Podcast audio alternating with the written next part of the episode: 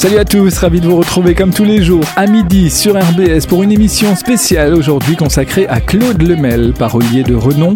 Il a écrit notamment pour Jodassin, pour Johnny, pour Reggiani et puis pour d'autres encore.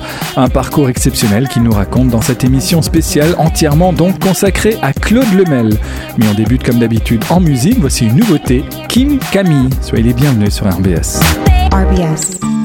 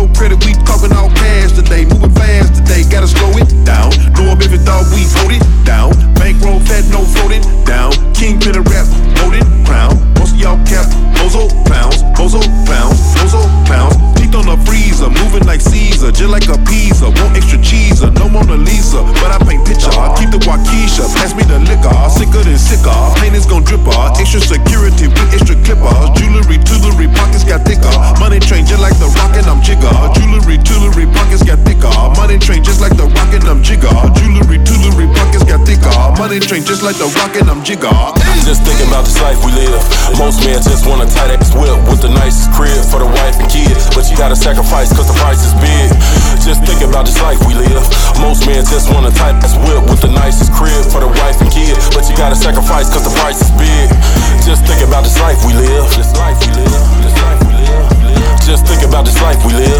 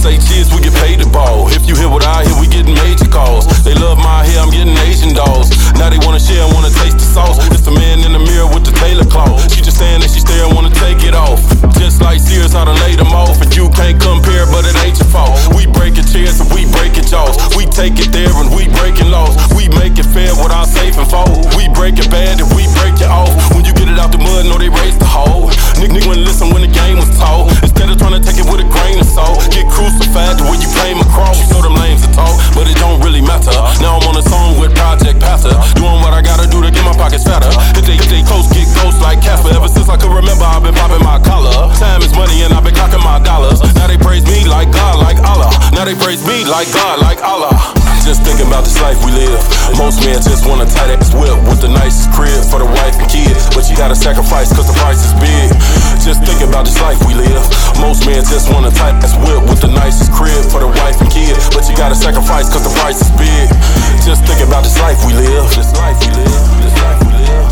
Just think about this life we live. This life we live. This life we live. Just think about this life we live. This life we live. When it's all said and done, just know I won. And I gave it all that I had to give. Give, give, give, give.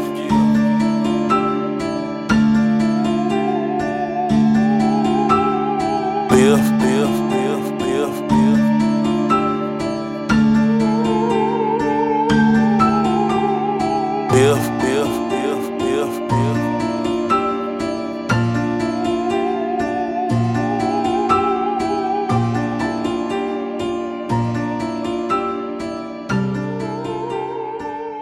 Nouveauté à l'instant sur RBS avec King Camille, Overnight Celebrity. RBS 91.9 FM. FM.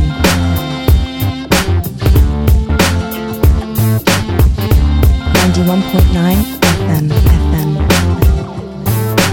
You want RBS? Go to radiorbs.com.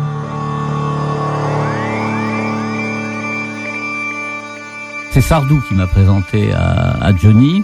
Il faisait un spectacle ensemble à Genève. Ouais. Où Michel, évidemment, faisait la première partie et Johnny, bon, la, la seconde. Ils se retrouvaient quand même pour, pour une chanson en commun à la fin. Et il y avait une chanson en commun euh, à la fin où de, euh, Johnny avait prêté une veste de rocker à Michel, qui était même un tout petit peu euh, qui, qui, flottait un peu dans la veste, il faut dire. Euh, mais c'était mignon. Et c'était un très bon spectacle d'ailleurs. Et puis après le spectacle, on s'est retrouvé euh, dans un hôtel à, à Genève et, euh, et Michel a dit à, à, Johnny, Johnny, je te présente Baudelaire. Bon, euh, Sardou m'appelait Baudelaire à l'époque parce qu'il trouvait que j'avais toujours l'air triste. Bon. c'est pas tellement mon avis. Euh, il y a deux personnes au monde à penser ça, c'est euh, Sardou et ma femme. Bon, et, et, donc Johnny d'emblée m'a dit ah oui oui Claude Homais, j'ai entendu parler de vous. J'aimerais bien que vous m'écriviez une chanson. et voilà bon, ben non c'est vrai que j'ai pas trop cru et ouais. que ça s'est fait longtemps plus tard. Ouais, plus de cinq ans plus tard, c'est ça? Oh oui, presque une dizaine d'années. Hein. Ah oui, ça c'était en 74 et, et je pense que ça a dû se faire la première chanson pour Johnny dans les euh, oui, en 82 peut-être. Toute la nuit il a joué sur sa guitare au fond d'un vieux café. Un peu de soleil sur le goudron mouillé. Les gens s'en vont le jour va se lever. C'est la dernière chanson d'un amour blessé. Il y a la guerre quelque part, loin du café, comme un amour bizarre. Il veut jamais rentrer, tout ça est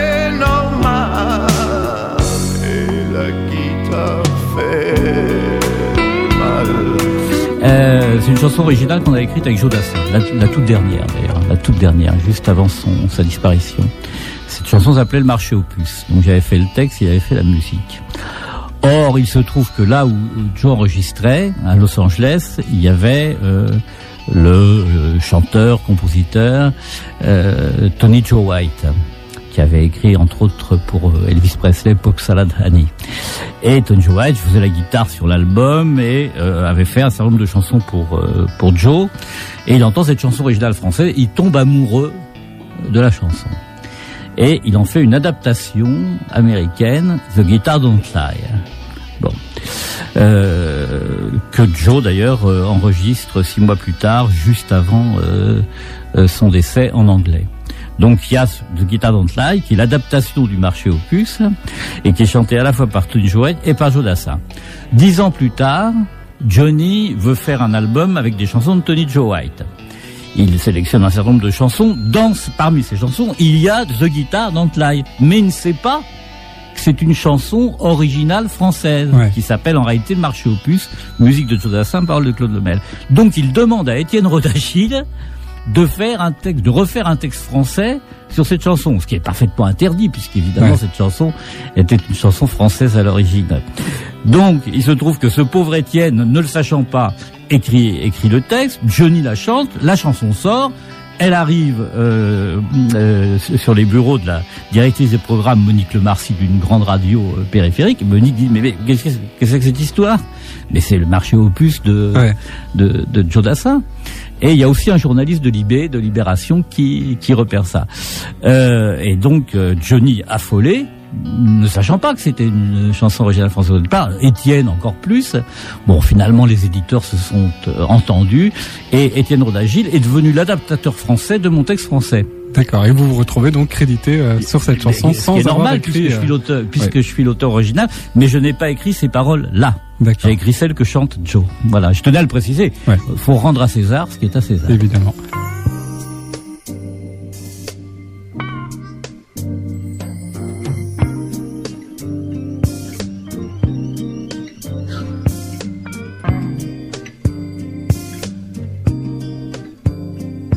Je l'ai croisé un jour près du marché aux puces où je faisais un saut, histoire de me fringuer.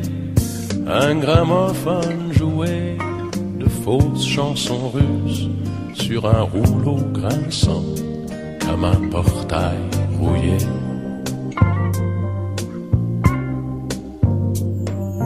Elle n'avait l'air de rien. Elle n'était pas grand-chose. Et pourtant, sans savoir pourquoi, je l'ai suivie. J'hésite un moment, tu n'oses pas, puis tu oses. Un moment de culot va bouleverser ta vie.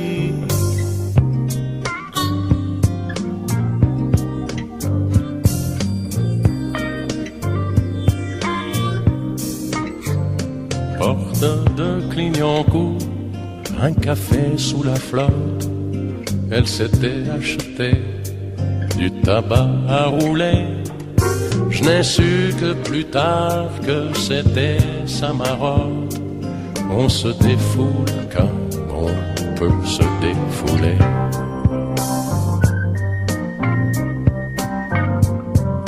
Elle n'avait l'air de rien. Elle n'était pas grand-chose. Voulez-vous prendre un verre, un pastis de halal Souvent les grands méfaits ont de petites causes. On a pris l'apéro, le repas dure encore.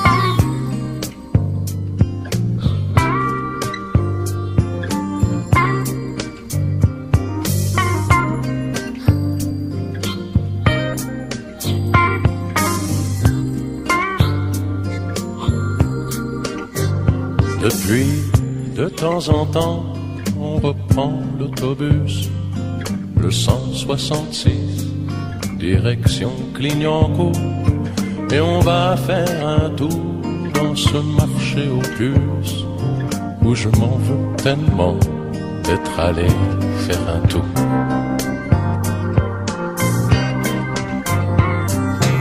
Elle n'a plus Je ne suis pas grand-chose. L'habitude nous sert de ciment quotidien. Notre lit n'est qu'un lieu où nos corps se reposent. On est presque content de partir le matin.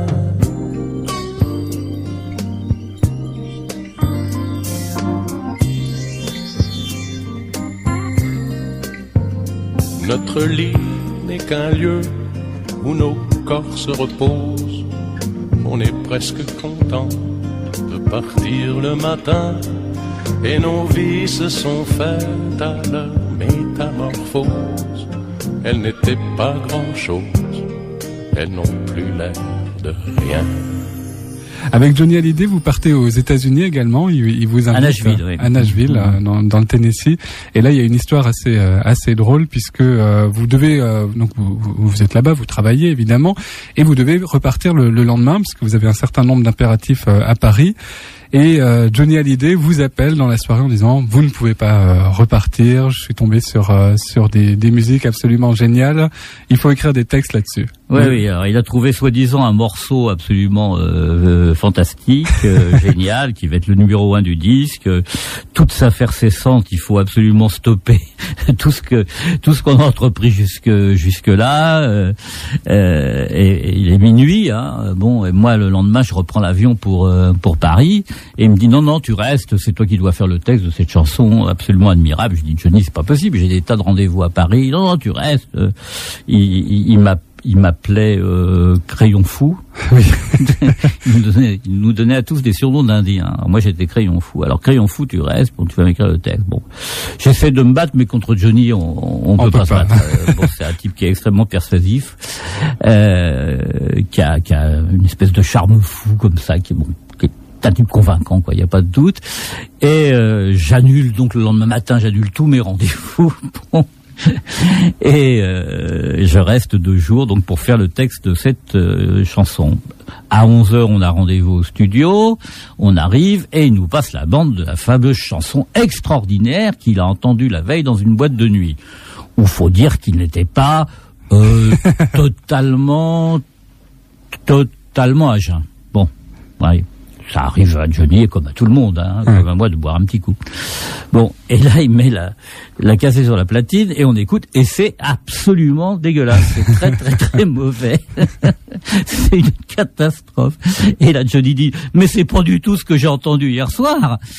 Alors si c'était exactement ce qu'il avait entendu, seulement il l'entendait pas tout à fait de la même oreille. Voilà. Je suis quand même resté et qu'on Ouais. a fait deux deux chansons supplémentaires avec l'équipe, avec Pierre Billon, avec Eric Boise. Et finalement, ça a été un mal pour un bien puisque euh, de, de ces deux journées supplémentaires de travail à Nashville euh, est sortie la chanson titre de, de l'album, Ouais. Entre violence et violence. Voilà. Il y a deux hommes en moi, ennemis l'un de l'autre. Le fou contre le roi, Judas contre l'apôtre.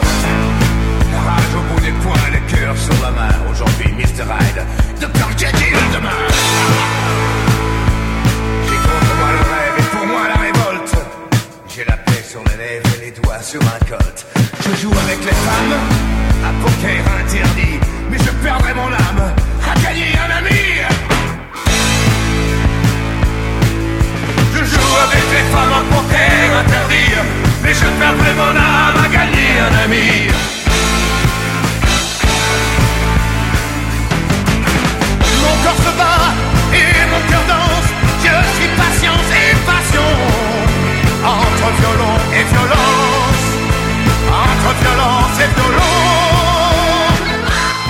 puis euh, dans les années 90, il y a une nouvelle fois un rendez-vous manqué avec Johnny Hallyday où on, on vous demande d'écrire des textes, mais cette fois-ci sans le rencontrer, vous dites euh, ça c'est c'est pas possible. Oui, ça m'est arrivé deux fois, ça ces derniers temps. C'est même pas dans les années 90, c'est dans les années 2000. Hein. C'est, il y a pas très longtemps. Euh, on me demande de travailler pour deux artistes pour lesquels j'ai déjà euh, écrit. Euh, en l'occurrence, je peux le dire, hein, Johnny et puis Julio Iglesias. Et je dis bon, bah, est-ce que je vais travailler avec eux comme j'aime le faire, c'est-à-dire en les rencontrant, parlant avec eux, en échangeant des, des idées. C'est comme ça que moi je Ouais. veux travailler, pas travailler dans le vide, bon, euh, d'une façon totalement déshumanisée, sans rencontrer les personnes. Et on me dit non, non, euh, non, non, présentez des chansons et puis on verra. Alors là, je, évidemment, je dis non. Ouais. Évidemment, je dis non. Pour euh, pour Dalida, par contre, vous avez écrit sans euh, sans la rencontrer. Ça reste un Hélas, grand oui. Euh, hélas, oui, parce que je pense que c'était une personnalité extrêmement euh, attachante. Mais les quelques chansons que j'ai euh, pu écrire pour elle, j'ai eu à- toujours affaire à son frère Orlando, qui est un type d'ailleurs euh, tout à fait charmant, mais euh, qui ne m'a pas permis de rencontrer euh, sa sœur Dalida, qui d'ailleurs allait jusqu'à ignorer que j'avais écrit pour elle. Tout s'efface autour de moi lorsque la ville s'endort. Je ne vis plus que pour toi lorsque la ville s'endort. Tous ces murs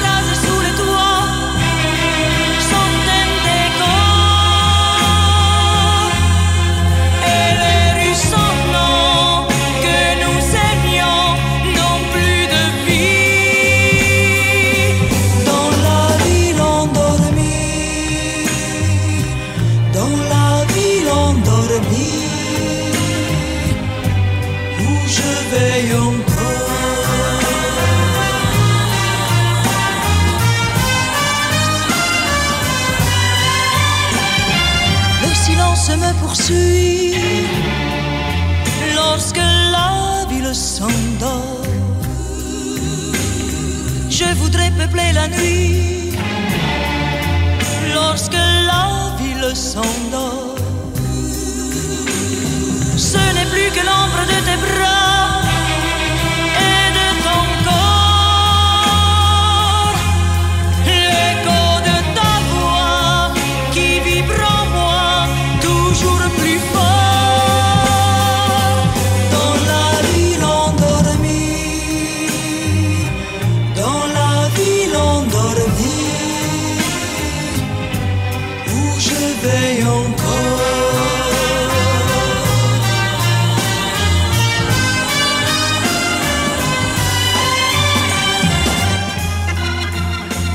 Reggiani également, euh, vous en parlez beaucoup. C'est un petit peu la, la période euh, down de, de Serge Reggiani. Vous vous, transformez même en, en producteur pour lui, euh, Disons en directeur artistique. en directeur artistique, ce qui était un, un nouveau métier finalement pour vous. Ah bah oui, ça complètement. euh, là, c'était euh, pour moi quelque chose d'à la fois innovateur et périlleux, parce que je me sentais pas vraiment la fibre d'un directeur artistique. Mais bon, qu'est-ce que j'aurais pas fait pour pour Ouais. Serge?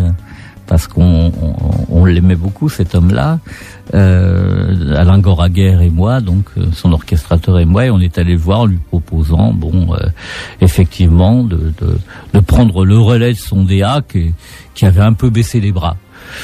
C'est ce que j'ai fait pendant 15 ans et ça n'a pas toujours été facile. Ouais. L'homme n'était pas facile. Ouais, vous, vous racontez que parfois il arrivait en, en studio, faisait euh, deux prises qui étaient complètement catastrophiques et disait euh, allez-y débrouillez-vous avec ça, j'en fais pas plus. Ça, il le faisait avec le précédent directeur artistique. Avec moi, où il faisait rien, ou bien il, il me faisait six prises. hein. Mhm. Euh, je le laissais jamais partir à moins de six prises, parce que j'avais besoin de ça pour faire mes montages ensuite, pour obtenir quelque chose d'à peu près potable, quoi, euh, sur le plan surtout de l'articulation, parce que, enfin, je pense que euh, les auditeurs l'auront remarqué. À la fin, il avait tendance à savonner pas mal à cause de la fatigue et peut-être un, peu aussi à cause Aussi, de l'alcool. Euh, donc j'avais énormément de travail de, de, de montage, mais il me fallait au moins six prises pour y arriver. Non, ce qui lui est arrivé effectivement avec euh, lorsqu'on a travaillé ensemble, c'est qu'ils me disent euh, non non Claude, il, est- il, il faisait un essai, il essayait deux trois fois puis il me, dis- il me disait je suis trop fatigué, je rentre. À ce moment-là, je me battais pas, je le laissais rentrer parce que je savais que je, je n'en tirerais rien. Quoi.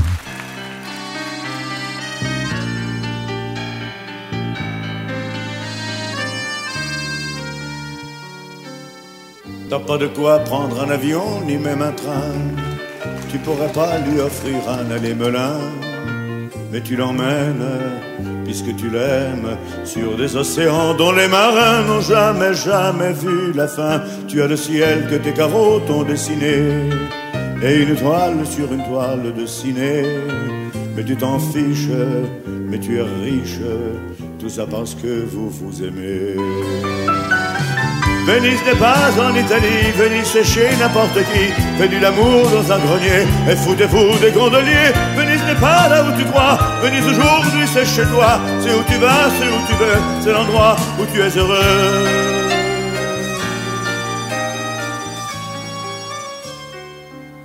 Vous n'êtes plus dans cette chambre aussi banale. Ce soir vous avez rendez-vous sur le canal. Feu d'artifice, la barque glisse. Vous allez tout voir, tout découvrir, y compris le pont des soupirs. Ça durera un an ou une éternité. Le temps qu'un Dieu vienne vous dire assez chanter. Quelle importance, c'est les vacances. Tout ça parce que vous vous aimez. Venise n'est pas en Italie, Venise c'est chez n'importe qui. Fais du l'amour dans un grenier et foutez-vous des gondoliers. Venise n'est pas là où tu crois, Venise aujourd'hui c'est chez toi. C'est où tu vas, c'est où tu veux, c'est l'endroit où tu es heureux. Venise n'est pas en Italie, Venise c'est chez n'importe qui. C'est n'importe où, c'est important, mais ça n'est pas n'importe quand. Venise c'est quand tu vois du ciel couler sous des ponts Mirabel. C'est l'envers des matins pluvieux, c'est l'endroit où tu es heureux.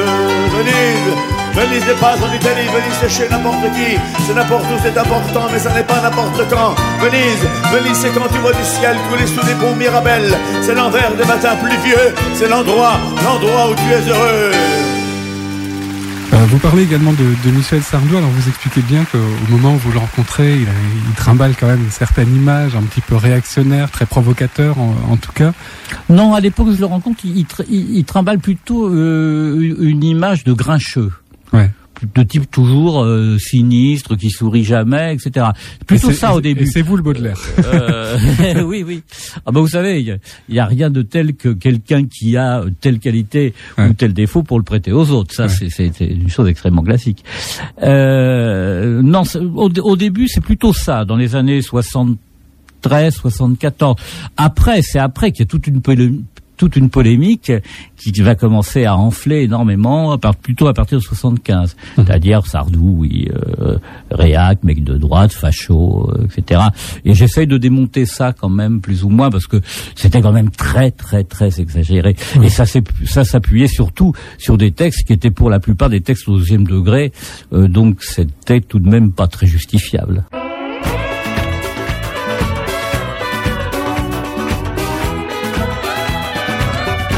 Moi, monsieur, j'ai fait la colo. Dakar, Conakry, Bamako. Moi, monsieur, j'ai eu la belle vie. Au temps béni des colonies, les guerriers m'appelaient grand chef. Au temps glorieux de la web, j'avais des ficelles au képi. Au temps béni des colonies. On pense encore à toi, Rwanda. Dis-nous ce que t'as pas, on en a. Y a pas de café, pas de coton, pas En France, mais des idées, ça on en a nous, on pense. On pense encore à toi, Rwanda. Dis-nous ce que t'as pas, on en a. le temps des colonies, c'était du deuxième degré absolu. Et il fallait quand même euh, euh, pas sortir de Polytechnique pour s'en rendre compte. quoi. C'était absolument évident. Mais bon, vous savez, euh, la mauvaise foi euh, trouve toujours euh, son chemin. Michel Sardou est quelqu'un qui écrit aussi lui-même les, les, Un les bon textes. comment ça se passe quand on, on travaille justement avec un, un artiste comme ça qui, qui met lui-même la main à la plume? Oh bah c'est pas c'est pas tellement compliqué, c'est comme je l'ai fait avec Pierre Delanoë, puisqu'on a écrit beaucoup de chansons ensemble, euh, Pierre et moi pour euh, Joe Dassin en particulier. Euh, on, débat d'une idée, bon déjà, hein. Euh, on se dit voilà bon tiens. Moi, j'aimerais bien parler de ceci, de cela. Moi, j'étais, par exemple, la première fois que j'ai travaillé avec Michel, j'étais venu avec un texte qui s'appelait J'ai 2000 ans. Je n'ai pas l'âge de mes artères, mon front sans ride est un abus. Quand je suis sorti de ma mère, j'avais déjà beaucoup vécu, etc. Bon, ça lui a plu, on a continué le texte ensemble. Euh, à partir du moment où on a défini l'idée, il y a une espèce de ping-pong verbal de, de l'un à l'autre qui est bien agréable euh, et qui permet aussi d'avoir euh, un premier un premier public un premier censeur, je dirais. Bon, si l'un des deux sort une phrase qui est vraiment trop mauvaise, l'autre est tout de même là pour euh, pour le rappeler à l'ordre, pour lui dire dis donc, là, attends un peu ta phrase, euh, c'est pas terrible, bon vieux. Hein voilà, donc c'est euh, quand on est en face de quelqu'un, bon, d'assez talentueux, euh, c'est vachement bien de de travailler ensemble. ouais. Et de cette collaboration avec Michel Sardou sortira cette magnifique chanson euh, La fille aux yeux clairs. N'imaginais pas les cheveux de ma mère autrement que gris-blanc. Avant d'avoir connu cette fille aux yeux clairs, qu'elle était à 20 ans. Je n'aurais jamais cru que ma mère ait su faire un enfant. Je n'avais pas vu cette blonde aux yeux clairs, cette fille au sein blanc. Alors c'est euh, une, une idée originale qui, qui vient de vous, il me semble. Non, cette non, chanson non, non, de là, Michel Sardou. L'idée, de Michel. oui. D'accord, et c'est vous qui l'avez Absolument. développé. Il m'appelle un dimanche, euh, c'est un, on était à Megève, on était parti travailler. Bon, il avait un petit appart à Megève et Jacques Revaux, son compositeur, en avait un autre. Donc Delanoë habitait chez Sardou et moi j'habitais chez Revaux. Euh, Quand on partait travailler, et un, un dimanche matin, il m'appelle en disant tiens j'ai une idée euh, rapplique. euh, il m'a montré ça, il m'a montré ce début, donc je n'imaginais pas les cheveux de ma mère euh, autrement que blanc. J'ai trouvé ça vraiment très joli, très original. C'était la première fois qu'on parlait de euh, de cet aspect-là, euh, les relations entre euh, un fils et une mère, le jour où où ce fils ado s'aperçoit que sa mère est une femme et rougit un peu. bon. Et, et j'ai trouvé ça vraiment intéressant comme sujet. Et, là, bon, celle-là, on l'a écrite vraiment dans la matinée euh, parce que le sujet était inspirant et euh, elle nous a pas posé énormément de problèmes. Mais ce qui me fait plaisir, c'est que 35 ans plus tard, parce que mine de rien, il y a quand même 35 ans, c'est une chanson qu'on entend toujours et Ouais. qui Et qu'il chante encore régulièrement d'ailleurs. chante Ouais. régulièrement et qui, qui, à mon avis, elle a pas tellement vieilli, quoi.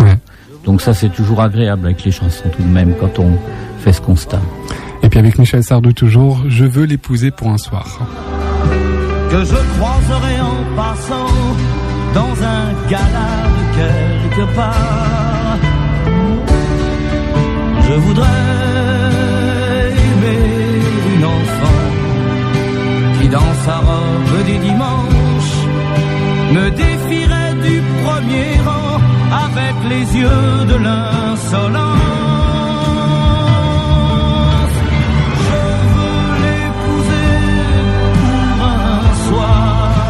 Je veux l'épouser pour un soir. Michel Sardou. Alors ça, sur, c'était euh, une idée de Michel.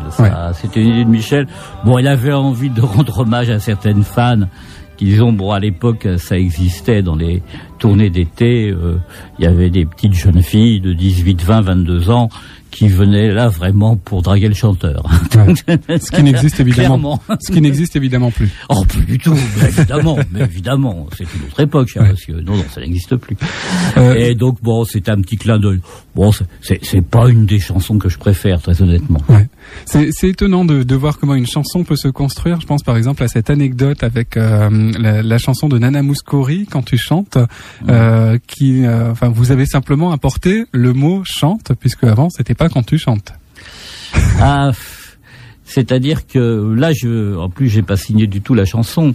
Si, si, il y avait le mot chante, mais euh, c'est la, la suite de la phrase qui ne collait pas. Pierre Delanoë est arrivé en studio à Bruxelles en apportant donc le texte qu'il devait écrire sur cette euh, musique euh, euh, sud-américaine. Bon, euh, pam pam pam badabadaba pam pam pam pam pam pam pam badabadaba padabababa. que les auditeurs me pardonnent, c'est quelques onomatopées.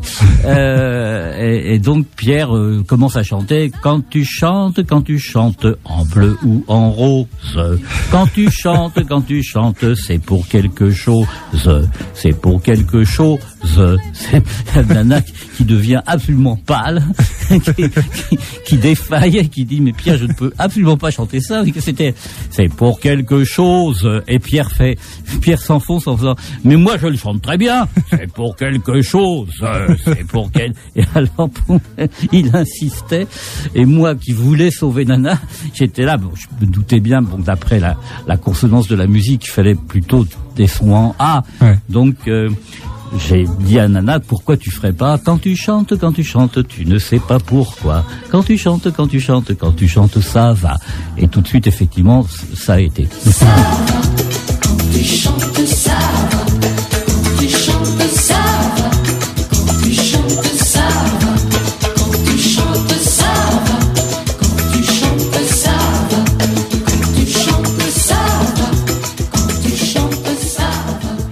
signez par contre euh, l'adaptation de, de Verdi que, que chante Nana Mouskouri. Nabucco. Et alors là, c'est deux ans, euh, deux ans plus tard, on nous donne alors ce monument euh, à paroler. C'est redoutable de devoir refaire un texte sur euh, euh, le Vapensiero euh, de Verdi. C'est- C'est c'est- c'est terrible comme responsabilité.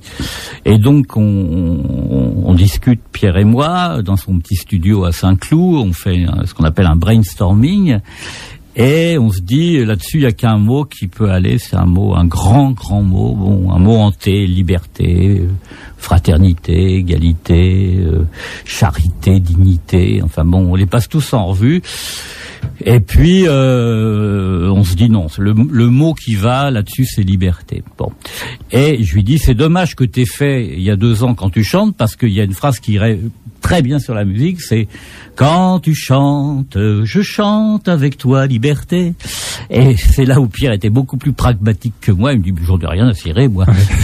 c'est pas du tout la même musique. Ils s'en apercevront même pas, ce qui est vrai. D'ailleurs, personne ne s'en est jamais rendu compte. Les auditeurs aujourd'hui, parce que je le dis, euh, que ça commence de la même façon. Bon.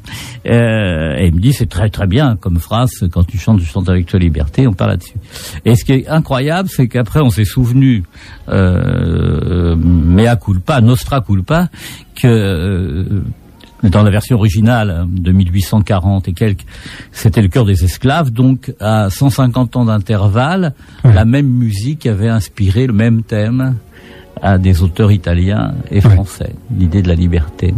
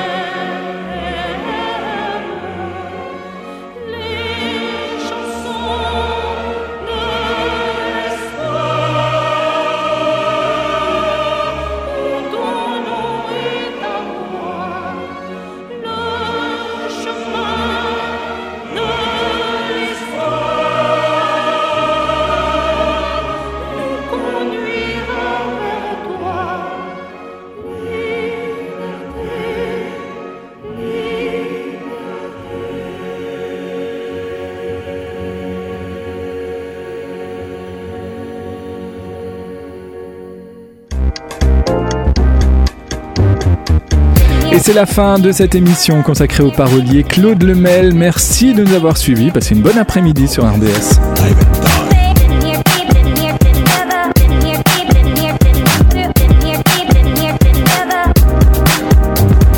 OBS, live and die. RadioRBS.com.